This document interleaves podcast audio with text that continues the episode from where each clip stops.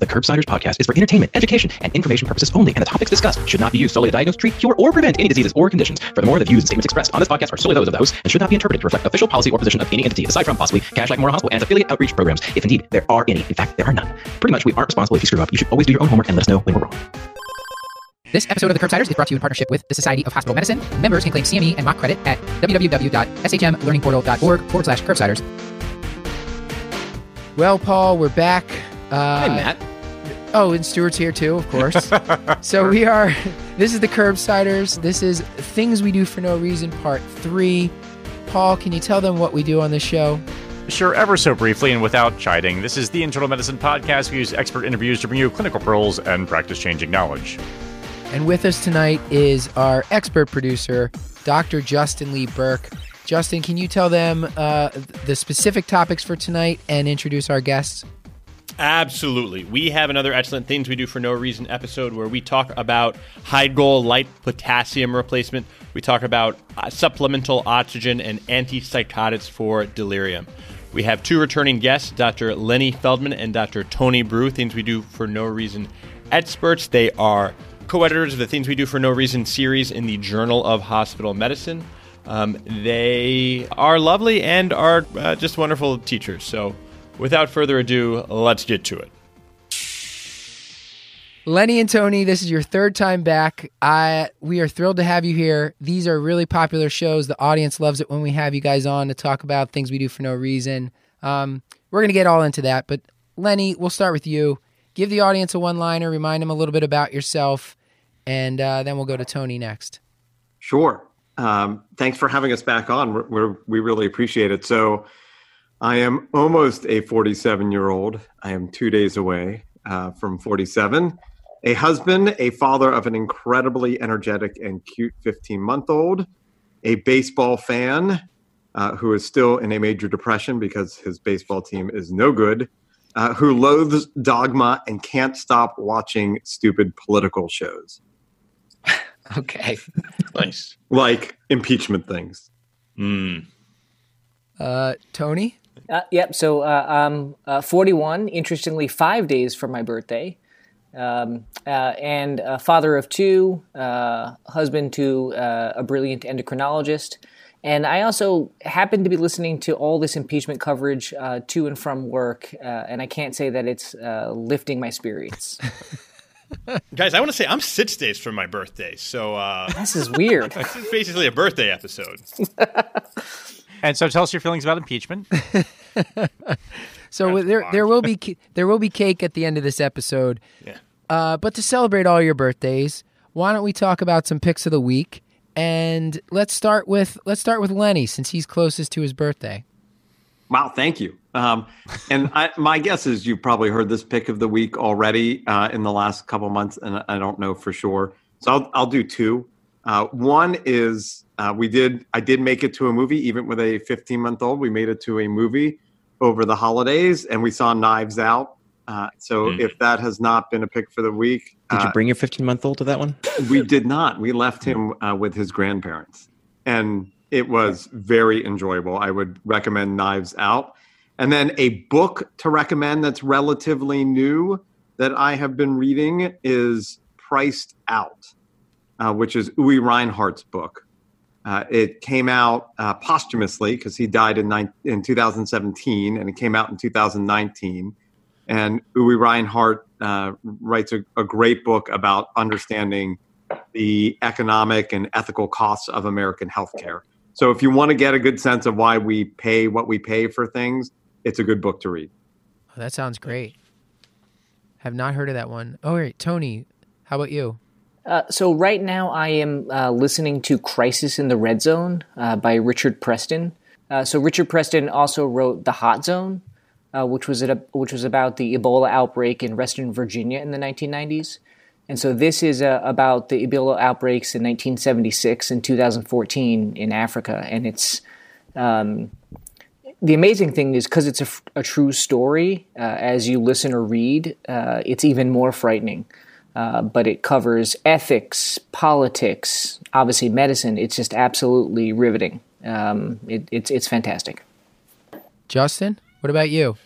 Yes, um, I have a new favorite internal medicine medical education podcast, or at least second favorite. It is the Cardio Nerds. Um, that's created by two extremely intelligent cardiology fellows, Amit Goyal and Daniel Ambinder, both who were my um, seniors uh, when I was a resident. And they are very good at taking very complex cardiac concepts and making them very simple. I really wish I had it to listen to right before going into a CCU rotation uh, because I would have felt a lot less embarrassed from my first aortic stenosis admission. Um, but it's definitely worth checking out. Cardio Nerds, very good stuff. Cool. Paul and Stuart, before we get on with the show, did you guys have any burning picks of the week, Paul? Nah, nothing burning. I've got something burning. Yeah. So stories. Uh, in honor of the uh, amazing novel coronavirus, I have a semi documentarial film. Uh, it's directed by Wolfgang Petersen. Came out in 1995. It's uh, tells you how to survive one of these outbreaks. It's called uh, well, it's called Outbreak, and I'm sure Paul would have something to say about this movie because I frankly don't. I, have you seen the movie? Or did you just actually Wikipedia the word outbreak and just and we're and you're just praying to God I would have something to say about? Is it Dustin Hoffman? It is Dustin Rene Hoffman, Russo. yeah. Okay, Yep. yep. I saw I it. say. I, I saw it in the '90s. That's that's all I can say. I too. don't believe you. I don't in- think you've ever seen the movie. I don't. I don't. It's that's actually. I think you're laying eyes on it for the first time tonight. That's not that true Dustin at all. Hoffman movie is just not very good.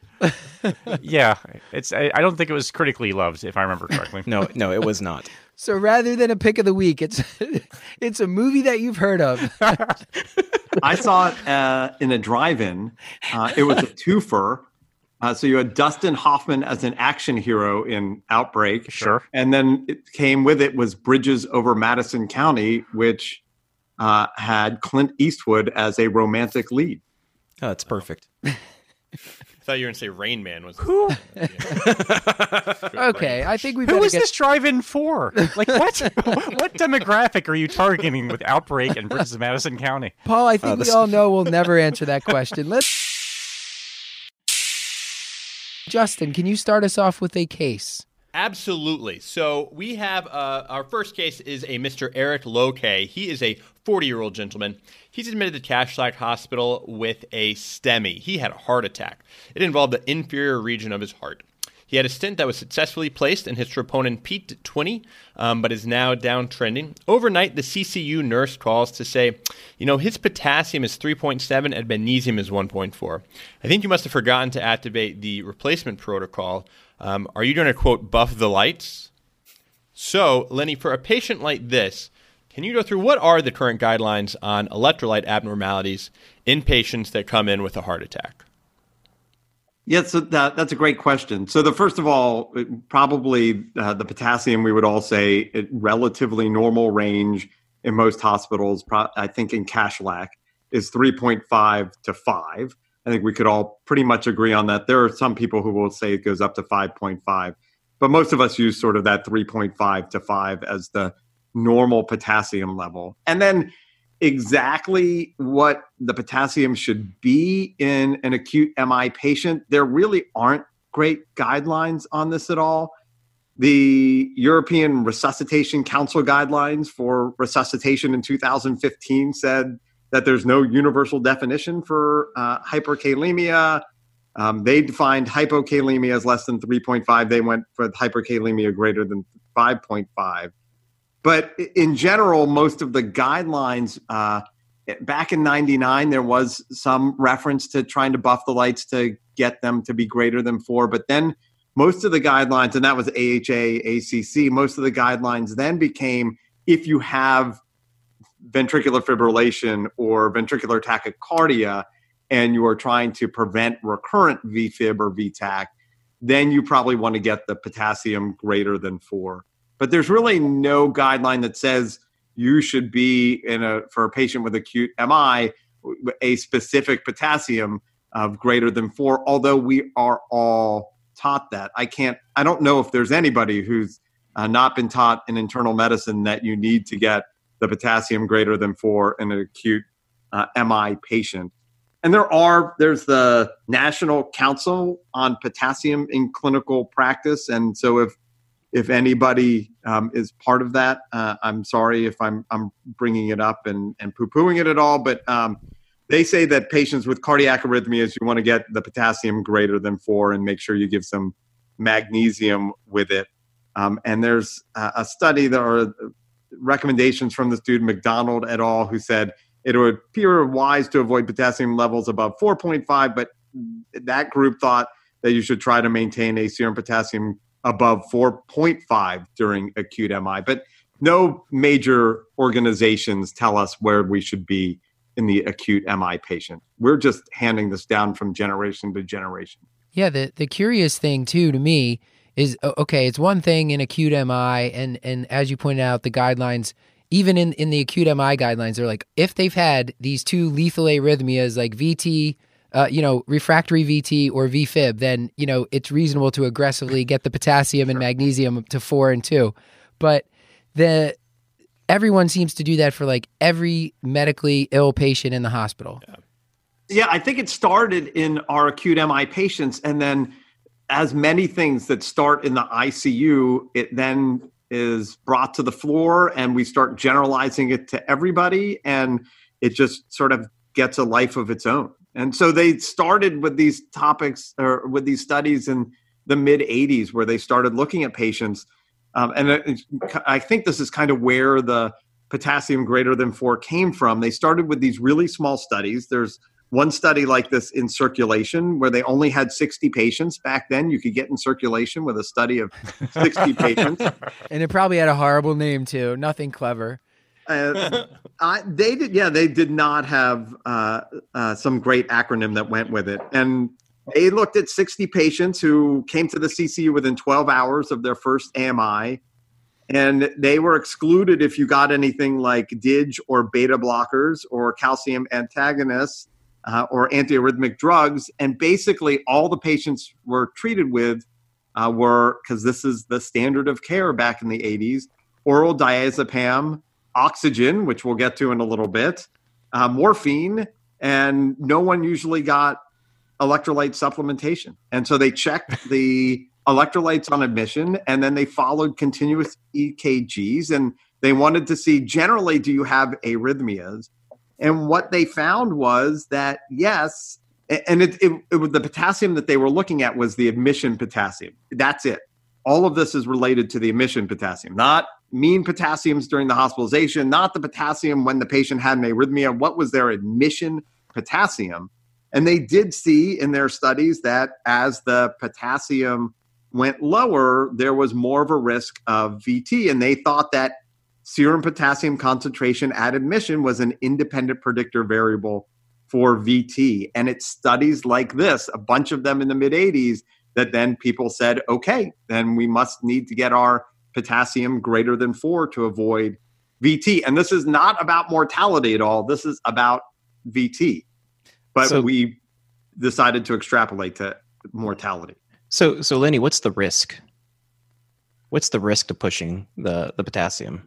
Uh, so you didn't guys, you guys didn't ask uh, at the beginning uh, what our biggest failure was, but I'll, I'll tell you one of my big failures, uh, and and I, I, think this is part of the risk. Um, so, uh, and my wife likes to remind me of this patient on a, a relatively regular basis. When I was a resident at Kashlak uh, many years ago, since you can begin to time it since I'm turning 47, hmm. uh, I had a, I think it was a second year resident, and I uh, was, it was the first time I was leading a team, and it was over the weekend, and my interns were gone, and I had this elderly patient that I was getting ready to send to a sniff and he had a low potassium on the day I was going to send him to the SNF. So I saw low potassium. I mean, low potassium less than four. It wasn't super low, but it was low. And so I said, I need to supplement the potassium. So I gave him some IV potassium. I assume, I can't remember exactly. I assume it was IV potassium to get that potassium up. And then they came to take him off to the sniff, and he was dead when they came to take him off to the sniff. Yes. Uh, and my wife likes to remind me about that uh, patient on a, on a pretty regular basis. And I think that's one of the things we need to worry about. You give potassium to a patient in a bolus, and bad things can happen if their heart is already pretty excitable. So we that the the concern is changes in potassium can really uh, affect uh, heart uh, activity pretty rapidly uh, if we're not careful. It's hard to beat that uh, that failure. yeah, that was a bad that was a bad failure. So it, we finally started getting some better data about this stuff in in 2012 because really we had been running with these kind of small studies from the mid 80s until we started getting observational studies in uh, early 2012 and uh, Goyal et al. I, I, think many of us remember the study that came out in JAMA, where uh, and it, these are all retrospective and they're all observational, uh, but they're pretty large. This was a study of about 40,000 patients with acute MI from 2000 to 2008. Again, they also looked at the admission potassium, but they also looked at the mean potassium during the hospitalization. And this was at a bunch of different hospitals. This was 67 hospitals that they looked at.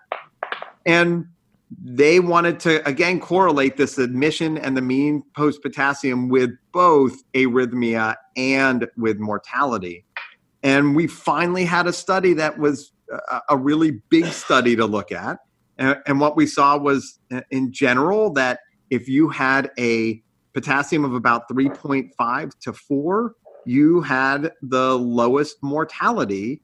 Uh, and it was right around the mortality of having a potassium of 4 to 4.4 but if you started getting above 4.4 4.5 in that 4.5 to 4.9 category mortality went up to about 10% and if you went below 3.5 mortality was at about 11% so you get the sense that this is a u-shaped curve where that 3.5 or the 3.5 to 4 and the 4 to 4.4 is sort of the bottom of that curve and on either side of it, mortality starts to go up, as does uh, the risk of uh, ventricular fibrillation.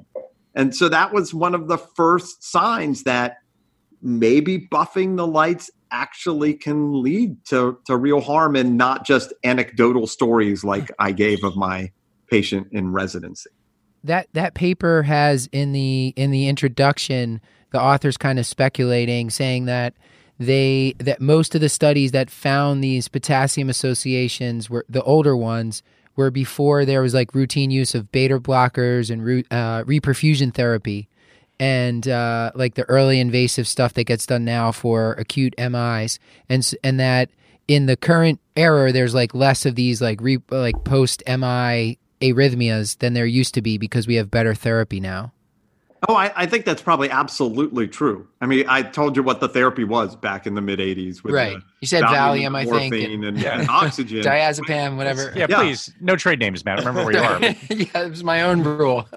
uh, but yeah, we weren't doing uh, very much for those patients, and now we have uh, really great guideline-directed mer- medical therapy that I think lowers people's mortality very significantly, and uh, we don't know how that interacts with potassium levels, particularly their admission potassium level. So sometimes it's helpful to offer an alternate explanation, right? So one explanation is obviously that the low potassium is causing these arrhythmias, and an alternate explanation is that it's an EpiNEF phenomenon and right. it's a confounder. And so the way you might explain that is the patient who on admission has a low potassium, that is an indicator of a lot of catecholamines because mm-hmm. catecholamines turn on the, the sodium potassium ATPase and shift the potassium into the cell. And so the catecholamines also may be the things that are leading to the arrhythmia.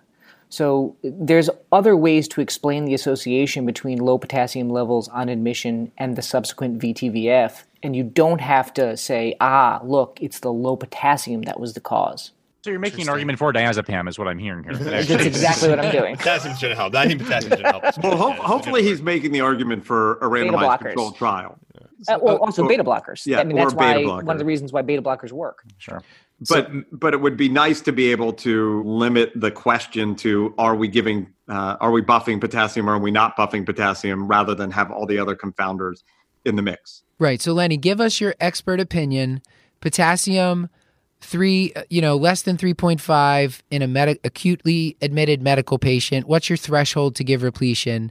And like, which patients sh- should we not be repleting? All right. So it's a hard question because this is again all observational data. So sure, sure. these are these are all patients with acute MI. There's also some studies on patients with unstable angina and STEMI kind of pictures. Again, it, it looks like similar data. So I would say the patients who are between three and 3.5, we should replete. It seems based on the observational data that 3.5 to 4 is a good threshold to shoot for. Uh, and then if they're 4 to 4.5, that's fine as well. Certainly don't try to get above 4.4 into the 4.5 and above category. Uh, so that's and, and, that's again our patients with acute MI, and then you can start talking about other patients. There's been some studies relatively recently of ICU patients. There's been some studies of uh, patients with acute decompensated heart failure. Again, with very similar data that the 3.5 to 4 patients seem to do better. Uh, but again, this is all observational data that we don't know in the end what really the, the right thing is, except that's the best data we have. Okay. Any anyone else? Uh, what are you What are you going to do in your practice, Tony? Based on based on this, are you going to keep the potassium between three point five and four point five and call it a day? You know, replete to at least three point five and call it a day. Yeah. So I, what Lenny does or is recommending is similar to to what I do, which is I, I look for the patients who are at high risk, the patients who have acute MI. Um, what the data doesn't necessarily support acute heart failure as, as strongly as acute MI, but I generally lump those patients in, and the patients who have uh, cirrhosis at risk for hepatic encephalopathy. I have a slightly higher goal for them, over three and a half. Otherwise, over three, I'm comfortable with. Mm-hmm. Okay. Yeah. Yeah. Sometimes I factor in like if I'm giving them IV, you know, loop diuretics twice a day, right. then I'm going to want it at least like 3.5 and uh, and if it's like 3.3 i know i have to give them repletion because it's going to drop i don't want it to drop lower so, yeah and some of the studies look at sort of the variability the the changes in potassium during the hospitalization and it does seem that the greater the variability the higher the risk yeah. uh, for patients mm-hmm. but some of that is we can't really control right it, we yeah. if you have a patient who's in for heart failure and you need to diurese you need to diurese and you know that they are potentially likely to get uh, have big changes in their potassium because of it. All right, here's my segue. It's KO. All right. so, case number two Margaret Bohr is a 28 year old female with a history of asthma who presents to the emergency department with a shortness of breath. She has a respiratory rate of 25 and an oxygen saturation of 94%. She has then started on two liters of nasal cannula, O2, off the wall, which improves her O2 saturation to 99%. We're feeling great about ourselves. And uh, I got a question for you, Tony. So, oxygen is great for you. It's good for you, right? Or at least it's harmless. Isn't that right? uh, so, that's obviously a loaded question.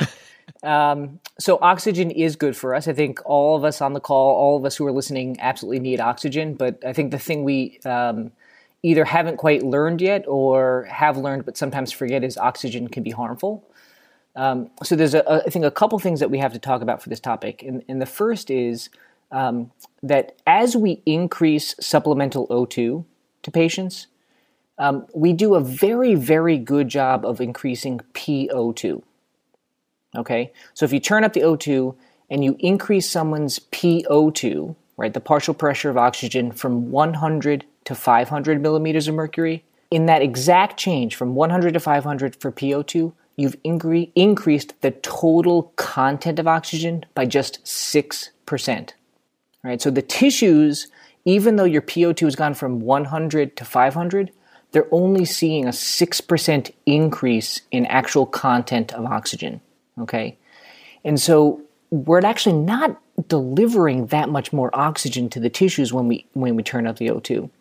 But the problem results from the fact that the sensors that react to oxygen delivery react to PO2. Okay? So as we increase the supplemental oxygen, we turn up the nasal cannula, we put them on a mask, um, we do a fantastic job of increasing the partial pressure, increasing what the oxygen sensors are going to see, but we're not actually delivering any more oxygen.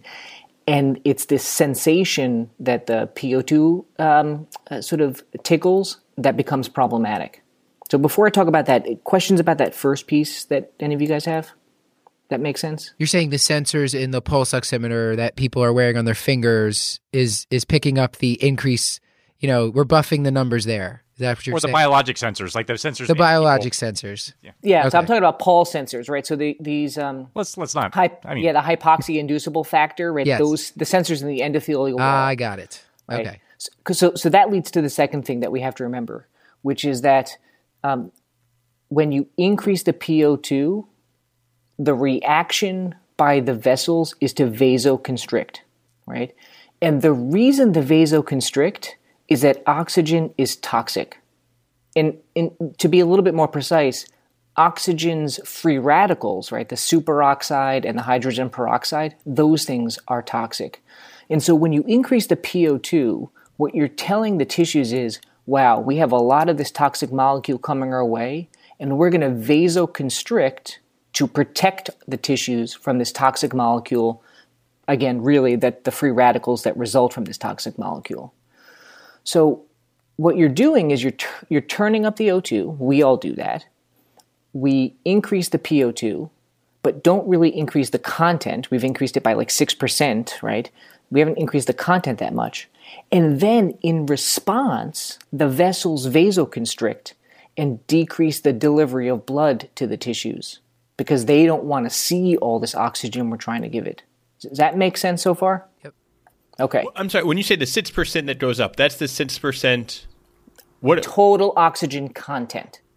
And so what I can do is I can, uh, Justin, I can send you some um, a, a, a really amazing editorial written by Joe Loscalzo, who's the chief of medicine at Brigham, in response to uh, the randomized trial published in the New England Journal of 2017. It, I'm taking his calculations that are showing these changes in oxygen content, and I'll send you another paper that shows the the um, oxygen hemoglobin dissociation curve and it has this additional line for total oxygen content. And what's amazing about it is it's essentially a flat line. It does not go up even as the PO2 goes up from 100 to 500.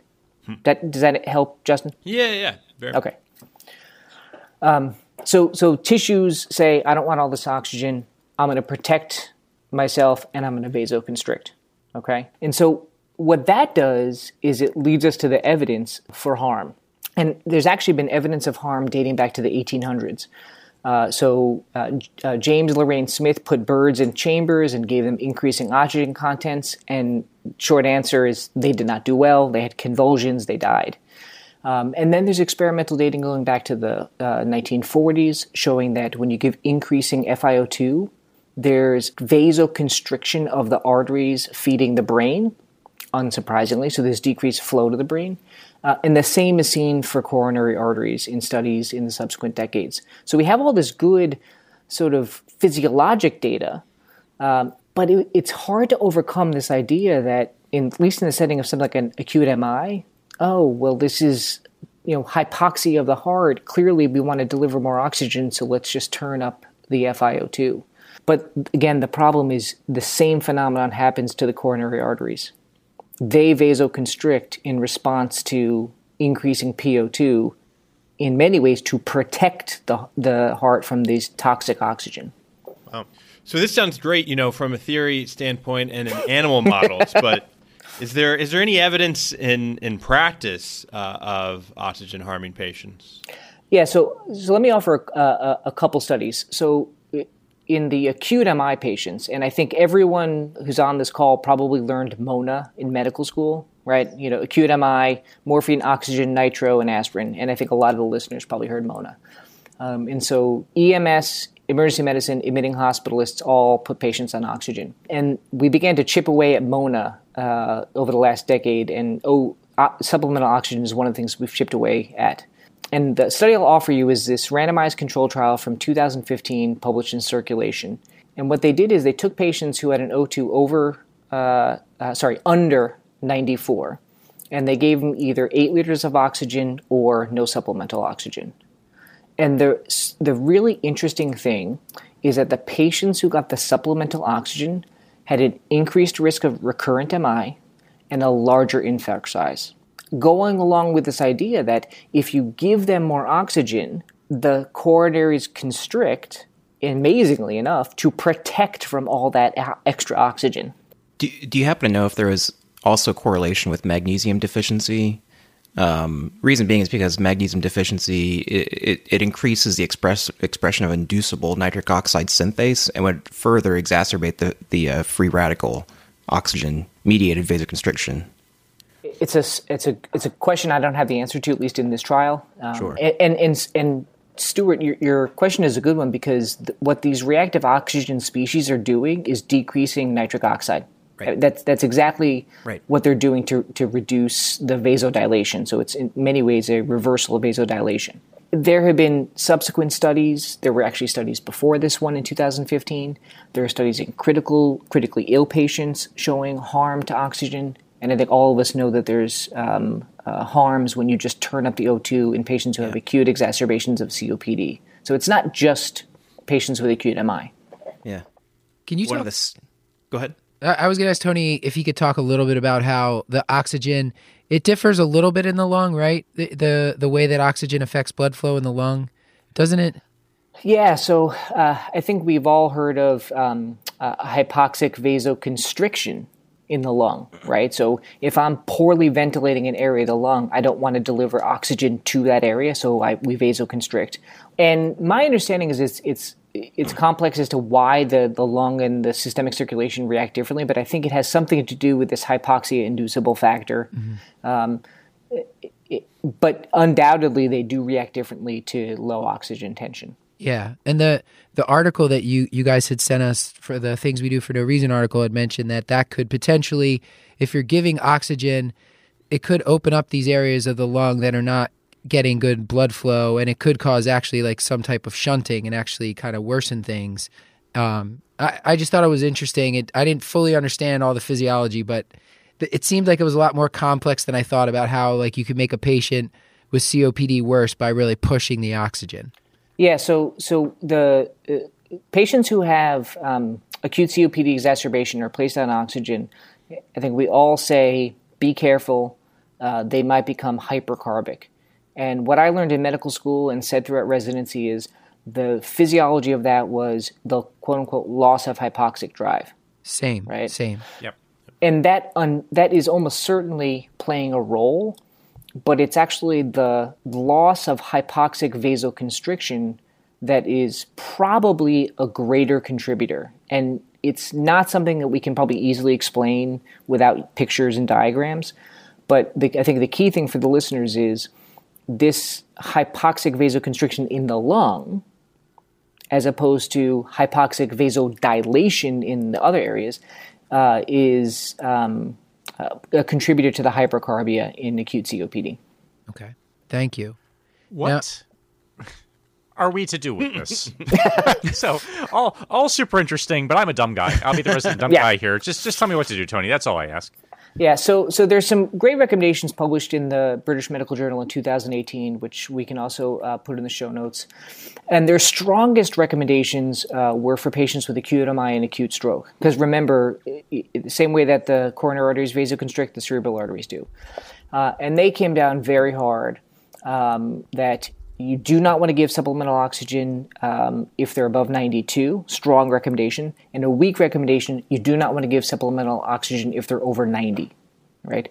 So you can probably safely, in a patient with acute MI, acute stroke, hold off on oxygen, assuming they're over 90. Okay? The everybody else, the patient with a pneumonia, the patient with cellulitis, they don't come up with a a lower limit, right? They don't say start at, at 90, but they say definitely turn off or down if they're over 96. Okay, so if we're rounding, the patient's hospitalized with acute pancreatitis, their oxygen is 92 and they're on supplemental, turn it down or off. Okay, I generally, this is my practice, this is not quite what the guidelines say. I essentially do 90 or above for everybody.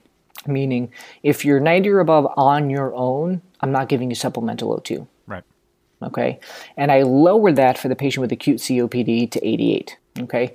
Um, so, strong recommendation uh, for 92 or above for uh, uh, acute MI or stroke. Weak recommendation 90 or above uh, for MI or stroke. And then I think 96, I think what we have to have in our mind is if you're over 96, you've got to turn them down. Yeah. Paul, our our good friend Erin Narewski made a point. This one of on one of our shows at Chest. She made this point that the symptom of dyspnea is not is not necessarily treated by oxygen because a lot of the time dyspnea there's a different mechanism. It's not hypoxemia that's like causing the person to feel short of breath. It might be something else. It might be fluid. It might be a pneumonia in their lung. And you kind of have to treat the underlying cause but uh, giving oxygen is like maybe buffing the numbers again but not necessarily going to help their their breathing problem. Right. But yeah, th- there's some patients who do report a subjective improvement, and I don't know if there's some positive pressure that comes along. In i- I can't imagine two liters of nasal cannula is giving a positive pressure, but it's hard to. It, uh, some patients do report subjective improvement, but I think to routinely use it for that sensation of dyspnea, that's incorrect. We should not do that. But Tony, what do we do about that oxygen fairy that comes along at night and you've taken off you've taken the oxygen off your patient and you get there in the morning and the supplemental oxygen is right back on. and then Yeah, you so- can't transfer transfer them. So I've um, there are a number of people who posted on Twitter these great pictures of um, you, you know how in hotels they have the things that hang from the door saying like "Do not disturb." What they've done is in in some hospitals they've put those on the the oxygen you know system. oh you yeah know, like where a you hang on- tag on that right Exactly. Tape it on the patient's forehead. yes. Exactly. So you could tape it on their forehead, or you could put it on on the actual thing where they turn the dial up or down, and it says, "Here are my goal O2s." And I, I- I just think that's you. you That's you gotta brilliant. Go, That's you got to go genius. right to the place where the problem is happening, and it's at that dial. Uh, Yeah. and I I think that's that's the way to go. And the the sad thing is, it's it's a well intentioned person for sure, Of course. and it's it's probably the technician that's checking the vital signs and being like, oh, their saturation's ninety two percent, it should be hundred, and they put them on four liters or something. You know, it's it- yeah, it is. a- Absolutely. it's, it's a shockingly hard thing to do to wean someone off oxygen in the hospital. Like you have to tell a lot of people. so maybe the hang tag is like you know g- high enough up the do chain of things that it would work. Maybe even Hmm. harder than taking people off telemetry. Getting Docusate off your formulary also very no, challenging. no, that's But- but impossible. and, and I, I think it's we're also um, obligated to counsel our patients. Uh, you know, just like with a blood pressure of 180 as a, a, a, solo reading, patients freak out about that. Yeah. We, we're obligated to remind them that a single reading, if you're asymptomatic, is okay. Same here. I think sometimes we don't tell our patients it's okay if you're 92% on room air. You do not need to be 100. I think I think we did a pretty good job on this one. So if if you want to, Tony, you want to recap the recommendation just one more time your your recommendations for your lower limit and then your upper limit. So, so my personal is I- don't start uh, supplemental O2 if they're above 90. Okay. Um, that that's the that's the easiest way to do it, and I actively wean. Certainly, if they're over 96, like I, that, that you got to turn it down or off if they're over 96. And then Great. I'm, I'm a little bit more lenient for C- acute COPD 88 or above. Okay. I've definitely been using the 88. okay. And then uh, I have an acronym for uh, free radical formation. It's uh, O2MG, and that's a good segue to our next case. Okay. that, that one more thing, or just to, to make sure, because I know, um, I feel like uh, residents have talked a lot about this IOTA trial or the IOTA analysis. Oh yeah. Um, we, I don't think we mentioned, but just to kind of put in there, and Tony, correct me if I'm wrong, but essentially there was a very large Lancet study that did a meta-analysis that did kind of confirm that having a saturation above uh, a certain level, 94 or 95, was harmful and even led to, I believe, death at 30 days. Yeah, so I'll make a very brief comment about this. As you get to 95 or above, this is where you begin to have those PO2s that increase without any increase in oxygen delivery. Mm. So that's why this 95 is an important number. You just you're giving them a lot of PO2, but you're not giving them any more oxygen. Which is oh. counterintuitive, by the way. So you guys need to I think the listeners need to look at the figure that hopefully Justin will put in the show notes. You got it. You got it. Justin, I didn't know you had had any iota what that was about. I knew that was coming. Was, was ready for it. That's yeah, that's I stupid. expected it from Stuart, disappointed from Lenny, but I'll take it either way. I think Stewart gave Lenny the bounce pass on that one. I appreciate it. I'm okay with that. Yeah. Jerks. Paul, did you want to read the last case? Yeah, I guess. I I, I feel like You, Paul, if you want to take the rest of the night off, Listen, I got this, you know. I mean, no, it's just the name. I feel like you saved this one for me because the name is the most aggressively dumb of all the cases, but we'll just we'll power through. It's fine. So this is our patient Hal Dahlman, um, who is probably otherwise okay. He's an 82 year old guy. He's got a history of dementia. He's presenting to the ED with shortness of breath. He is diagnosed in the ER with pneumonia, admitted to the hospital service. And overnight, on his first night of admission, he pulls out his IVs. He starts wandering around the hallway. He's clearly disoriented. The nurse calls the resident and says that the resident needs to give this patient something um, for whatever's going on here. So I guess before we decide what to treat with, we should probably discuss what we're treating. So Lenny, what what is what is going on here, and what is the nurse asking of us exactly? Sure. So it sounds like this patient is probably delirious. And so let's define delirium. I think the important thing to remember there's a few different parts of it. One, it needs to be an acute change, usually fluctuating in cognition that's characterized most importantly by inattention. So it's not just someone who doesn't know where they are.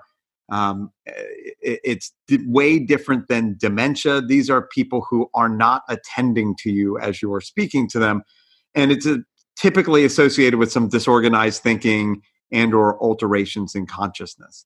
Uh, so the the real important parts is it's acute and almost always involves inattention. And so then there are you, you have to think about ways of trying to diagnose it.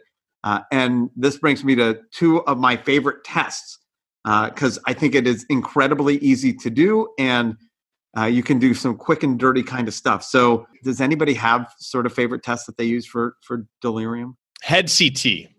Urinalysis, sure. so there are bedside tests, you know, where we can talk to the patient. Um, and so one of the first things we want to do is rule it out, right? And so the uh, this is kind of the D dimer of uh, delirium tests.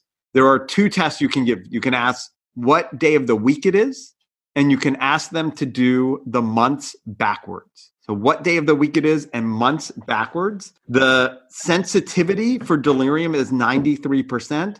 The specificity is about 64%. So, this is a great way of ruling out delirium. If someone's able to tell you what day of the week it is and then do the months backwards, they're not delirious or very unlikely to be delirious. Now, delirium, it depends on what sort of, uh, whenever you have your use your sensitivity and specificity and come up with likelihood ratios. It's all about what's your pretest probability.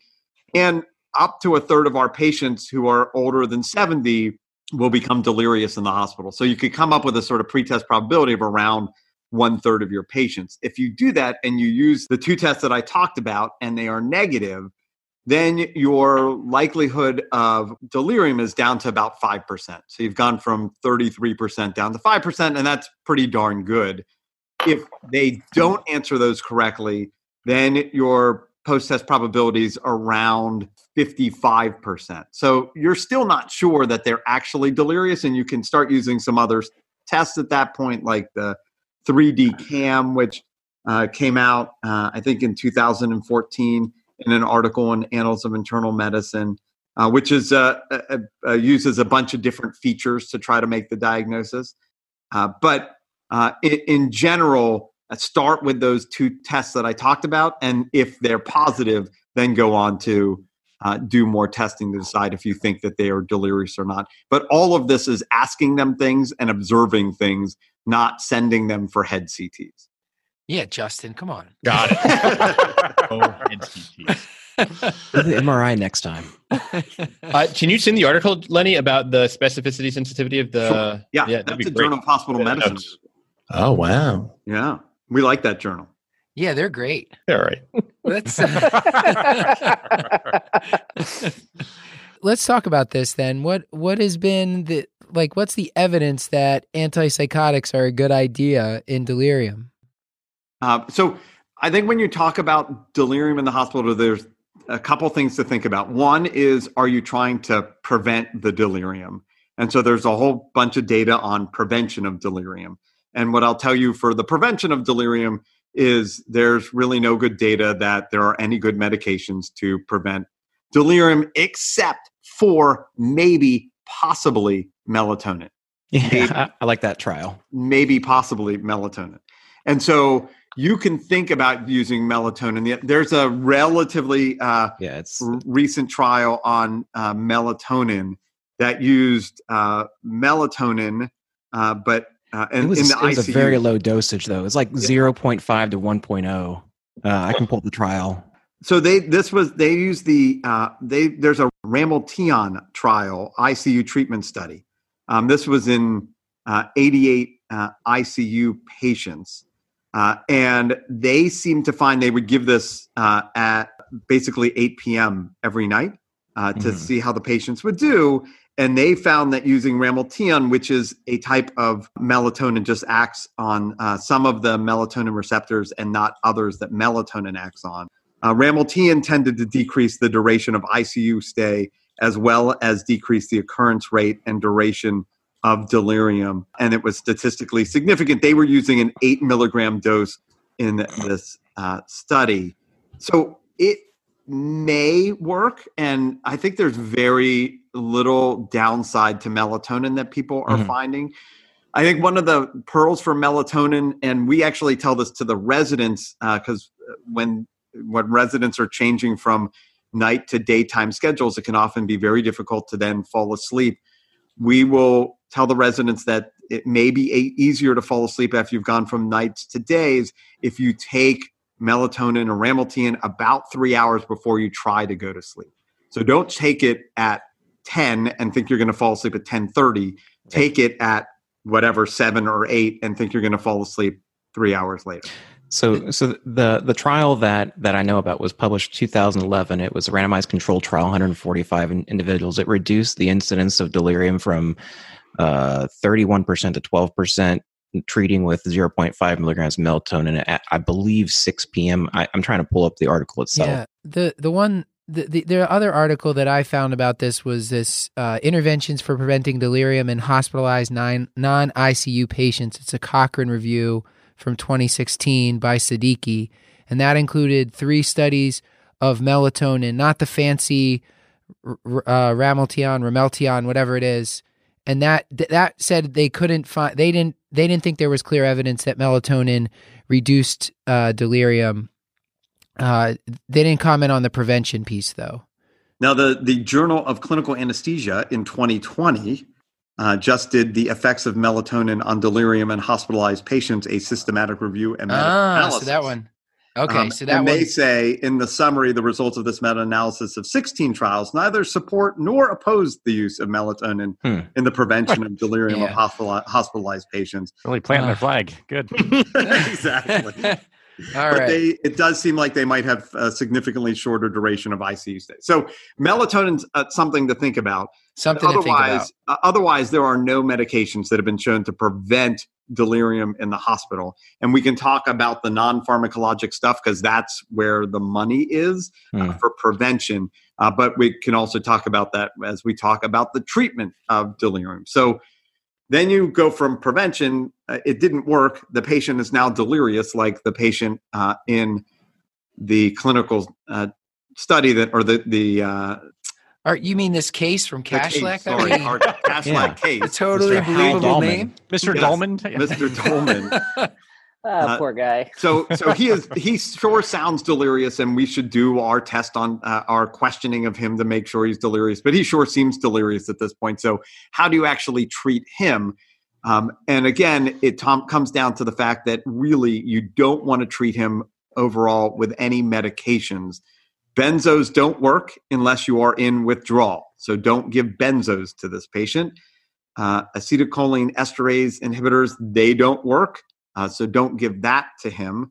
And antipsychotics, even though they've been trying to use them or uh, meds like them since 1949, uh, they don't seem to work either in uh, all of the systematic reviews that have been coming out uh, in the last few years. There are a couple studies. There was a study from 2005 and um, a study from 2010 that made it uh, look like it there was possibly some benefit of giving haloperidol uh, or quetiapine, but uh, those both of those studies, the first one, the 2005 study, was actually supposed to be a, a study of preventing it, but then when people got it, they were still getting the hal- haloper- haloperidol, and it seemed to help. So that was a secondary endpoint in that study. And then the 2010 studies of a study of 40 patients with quetiapine, and it actually didn't help on days one, three, or 10. But if you look at all of the days put together, maybe it decreased the severity. So very little good data that it helps. And then all of the systematic reviews, and there were just uh, another one in 2019. And actually, a lot of these systematic reviews have been done from my colleagues uh, at Johns Hopkins. So I believe them innately. um, the, those systematic reviews all show that antipsychotics actually do not help patients who are uh, delirious. Uh, and the Geriatric Society, the American Society of Geriatrics, said that prescribing practitioners should not prescribe antipsychotics or benzos for the treatment of older adults with post-operative delirium uh, who are not agitated and threatening substantial harm to self or others. And I think that is true whether it's post-operative delirium or whether it's delirium on the medical service. And let's remember these have an FDA black they have a black box warning for atypical antipsychotics since 2005 and I think since 2007 or so for uh, or 2008 for the, the you know the original antipsychotics like haloperidol. Yeah, there are real risks. Um, there are EPS symptoms that happen with this. There's aspiration pneumonia that can happen this, with this. There's arrhythmia that happens with this. And yeah, it's particularly black boxed around the treatment of dementia patients because yeah. they find more of them die. So yeah, that's bad. That's bad. Starting uh, at 30 days. So um, we don't want to then extrapolate that to our patients who are uh, just delirious uh, by trying to kill them by giving them antipsychotics in the hospital. I, I guess then the the question, and maybe I'm, I'm, asking a question myself, but maybe I should let you all ask questions. Um, is what do we do then if we're not going to use antipsychotics? You're you're reading our mind. You can. You're doing great. yeah, yeah. You're, bring us home. Bring us home. so, so as I continue to ask questions of myself, so the first thing is um, don't leave in IVs if you don't need them. So uh, that patient who's picking at the IV, get that IV out if they don't need them. And then there are people, this is not supported by data, but if you need to keep the IV in, there are a lot of people who uh, suggest that you can take well taped gauze and extend it from the wrist to the shoulder um, with any attached tubing exiting out behind the shoulder. And the patient will play with the gauze, but then leave the IV alone. Uh, so that is something to try. Uh, another thing is as uh, I think Tony and I would agree all the time, don't draw blood if you don't need to draw blood. Don't take vital signs if you don't need to take vital signs. Leave the poor patients alone and do the things that we know um, can help patients both prevent it and then probably treat it. And that's things like get rid of problem medications, treat the withdrawal, correct the metab- uh, metabolic disturbances, let the poor person sleep. We don't let patients sleep. Yeah. Um, get the patients mobile. Um, oftentimes, uh, our, we come up about 30% of the times with patients should have bed rest. And then if you look at total amount of time of patients out of bed, it's like 43 minutes that they're out of bed. So 90% of the time they're in bed. So get them up and moving. And then, of course, um, get out the things that are holding them down to the bed, like the urinary catheter and other lines that they don't need. Um, if they have an infection, treat an infection.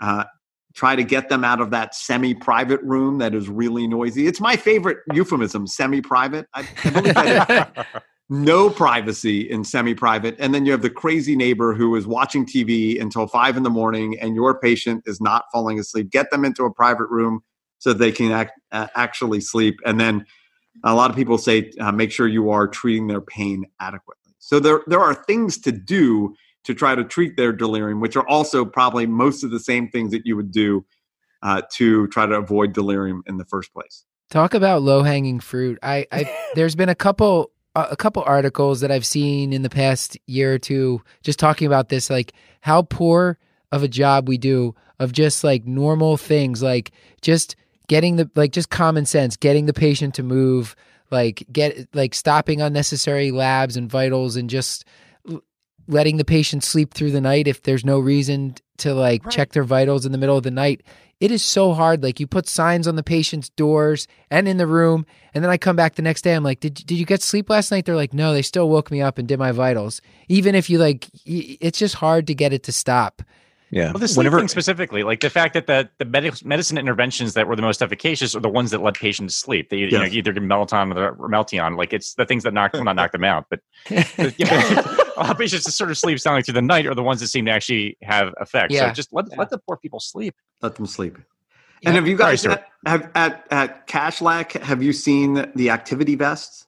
No, these were, yeah, I don't know if these were like, in, I don't know. It, I was thinking about them. I'm like, it seems very practical, but like, if I knew that in the future I'm going to be put in an activity vest, just playing around, like, but I guess it's better got than being news for you. tied to the bed and given It- Haldol. it's happening. Haldol Yeah, we we have it. We have them at Hopkins. Uh, one of my patients was wearing an activity Huh. vest uh, the other day and was totally playing with the vest and not messing with the IV. It was really impressive. Yeah. And you probably have them at Cash. Like You probably have them at, at your hospitals. You just need to ask for them, Need to ask for them. and you, you you don't even know that you have. Them. So it's got like buttons and zippers and all sorts of things. And When- exactly. When, when we need thing you would- activity vests, it's just going to be an iPhone. They're just going to give us an old generation iPhone. It's the just gonna- kind of the kind of stuff you give your 15 month old. yeah, or a Mac.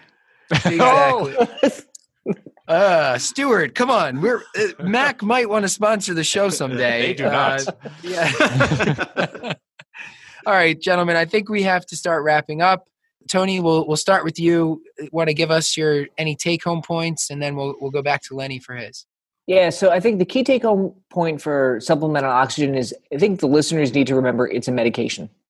And so you have to have a good indication for it and you have to have parameters for its use.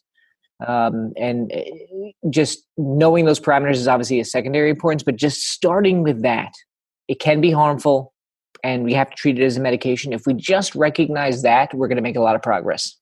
Lenny. So uh, I'll go with two. One is uh, for your patients uh, who have acute MI, uh, for your patients who have uh, acute decompensated heart failure, likely for your ICU patients, if they have a potassium of 3.5 to 4.5, that is totally fine. Don't mess with it. Don't buff it. Leave it at 3.5 to 4.5. For your patients who are delirious, leave the medications alone and try all the non pharmacologic stuff that we know helps. Okay, we will leave it at that. Did you guys want to plug anything? Absolutely. So, uh, in September of this year, there's a uh, physi- teaching physiology on the fly course uh, taught at Mount Desert Island in Maine. Uh, if you love popovers, uh, like physiology, uh, and enjoy crisp weather in Maine, it, you you couldn't do any better. I think. Although Paul, were you the one who said that you'd go there for just a? I forget. There was something you said you'd go there for, and it wasn't any of the things I listed. I, I have no memory. No, I, I, I Maine seems nice. Sure. They have good Yeah. lobster. Lobster. sure. The lobster is. It's actually a great course. All right. Thanks, guys. Thanks for having us.